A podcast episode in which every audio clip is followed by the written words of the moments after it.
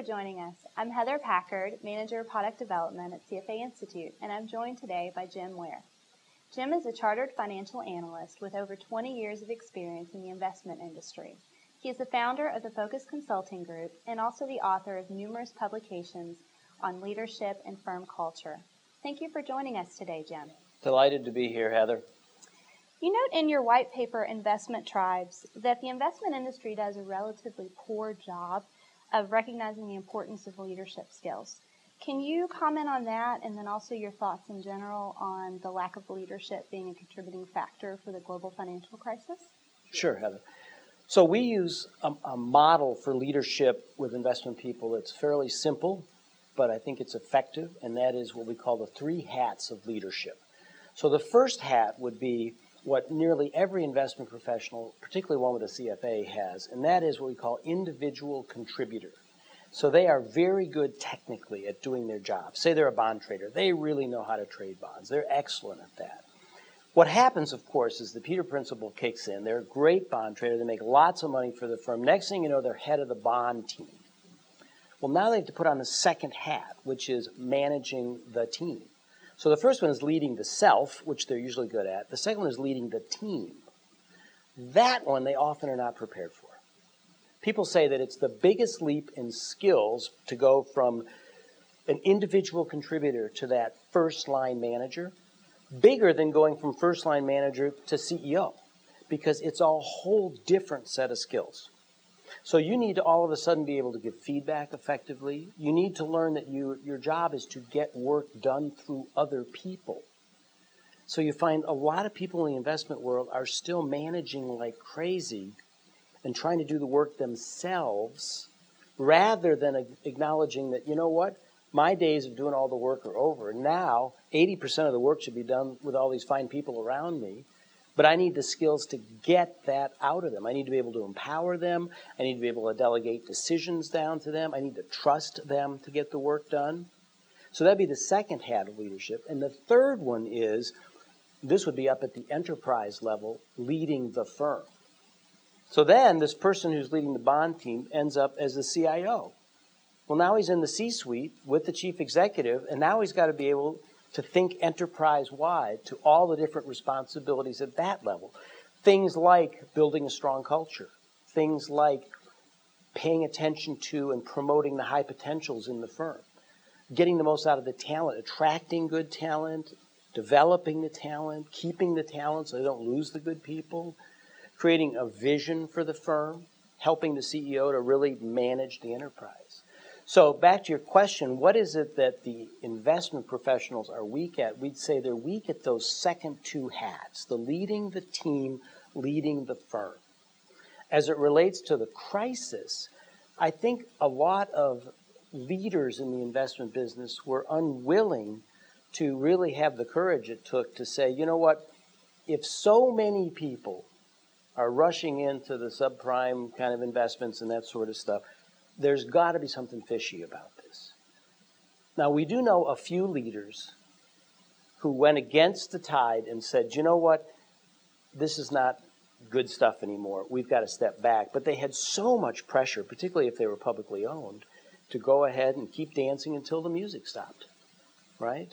So I think that was a leadership courage issue that they, many of them knew were probably well beyond the point where we should still be investing in this stuff, but what are you going to do? Everyone, everyone else is doing it. So, yeah, there's room for improvement with investment professionals on their leadership and their management skills. In your CFA magazine article, Sludge, you make a link between a firm's culture and effective decision making that you know is surprising. Right. Can you explain why and also your related concepts of sludge and red X's?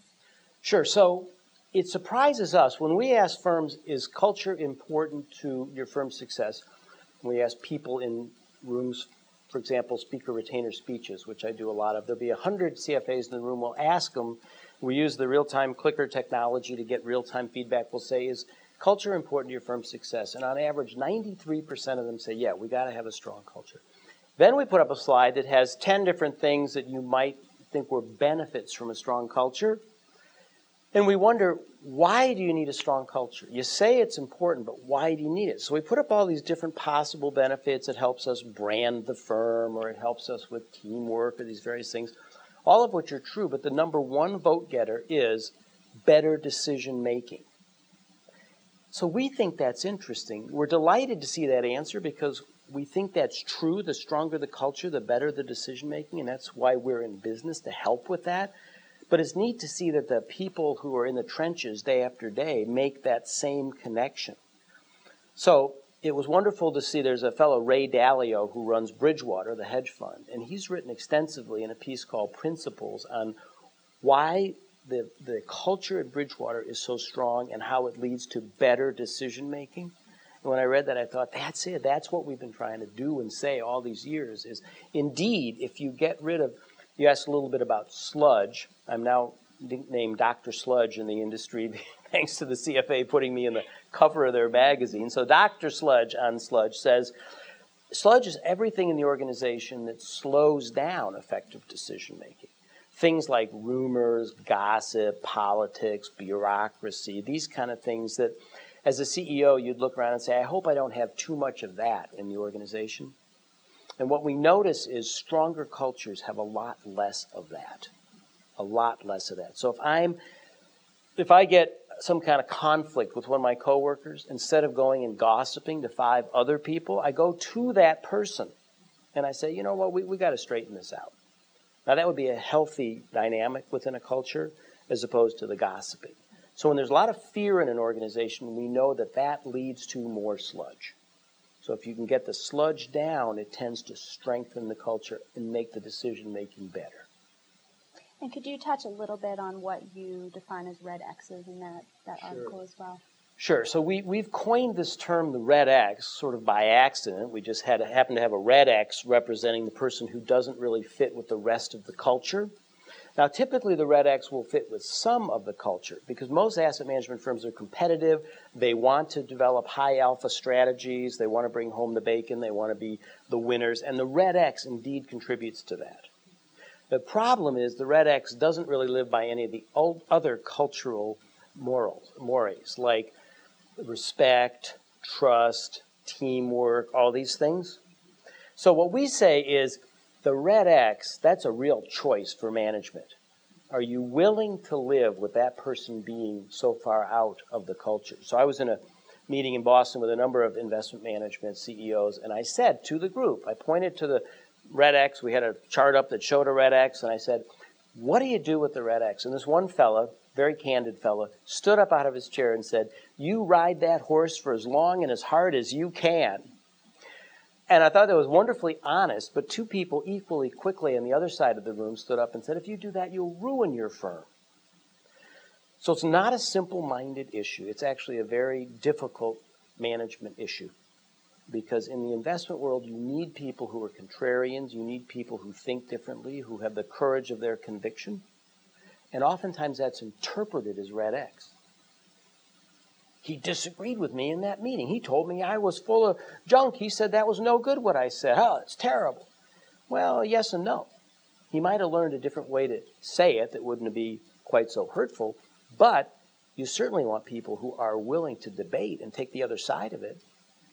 Lots of research shows you need to have full fledged discussions, good debate in order to get the best answers. So the red X is an interesting problem. I'll tell you one fun story. I was in London. There were 10 people in the room, all senior managers. They had called us in specifically to talk about the red X. And so I said, Well, how many red X's are in this room? And we had the clicker technology, so the anonymity was in place, and they clicked up. Four people of the 10 said, We have four red X's in this room. Three people said, that we have, uh, four people said we have three red X's, and two people said we have two red X's. So everybody acknowledged there was a red X in the room. The next clicker slide said, Are you the red X? And of course, everyone said no. so it's not an easy problem. We can identify red X's, but are we willing to get up, look in the mirror, get some feedback from our colleagues, and say, you know what? I behave a little bit like that red X. Jim, earlier in uh, your response to the first question, you touched on this a bit, but I'm curious to learn what you feel are the most uh, critical skills that an investment professional must possess in today's climate. And do you think that that skill set, as you mentioned earlier, to be a good investment professional is mutually exclusive to the skill set needed to be a good leader? Good question. Let me say we've done a lot of research on the what we think are the best, most effective investment firms, ones that have built strong cultures, shown good track records, had a lot of success. And we know what those skill sets look like. So here's what the best firms are doing. Very clearly differentiated from the average asset management firm. They are getting the compensation right, meaning they get that figured out so people feel comfortable with it, and then they get it off the table. They don't make it a preoccupation to talk about money and compensation. They get it off the table. Secondly, they get the right people around the senior table. So they work hard to make sure it's a talented group of people. Third, they build trust, which is hugely important. Trust uh, uh, both on two fronts character and competency. So the people have integrity, they have a win win kind of view of things, and they're really good at their jobs. That leads to the ability to have open debate, so they get really good, robust conversations going and they value and appreciate one another. So those are the five things we've found that the very best investment firms do. Now, when we work with the leaders themselves, the characteristic, certainly intelligence is one of the characteristics. So they have to be very bright people, but that's usually a given. We don't run into a lot of dull crayons in the box when we deal with investment people. But the characteristic that really separates the great leaders is what we call learning agility and we sum it up in one word curiosity. The really great leaders are very curious about life in general, about markets, and about themselves. So they practice self awareness almost naturally. And when you come in and you have feedback for them, they may not fully agree with it, but they will listen. They will listen to the feedback. And in that way, they're not blindsided. You know, they really do a nice job of collecting information so that they can live up to what Darwin said. It's not the fastest or the strongest that survive, it's the most adaptive. So when they get feedback, they process it and then they adapt if necessary. If they don't, they, they can stay the course, but sometimes they need to adapt. Simple, simply put, curiosity is the most important of the professional skills. Thank you again for joining us today, Jim. And thank you for watching this episode of the CFA Institute Take 15 series. To view more episodes in this series or other educational products, please visit us at www.cfainstitute.org. Copyright 2011 CFA Institute. No part may be reproduced, stored in a retrieval system, or transmitted in any form or by any means, electronic, mechanical, recording, or otherwise, without the express prior written permission of CFA Institute. This program is designed to give accurate and authoritative information in regard to the subject matter covered. It is distributed with the understanding that CFA Institute is not engaged in rendering legal, accounting, tax, investment, or other expert advice. If legal advice or other expert assistance is required, the services of a competent professional should be sought.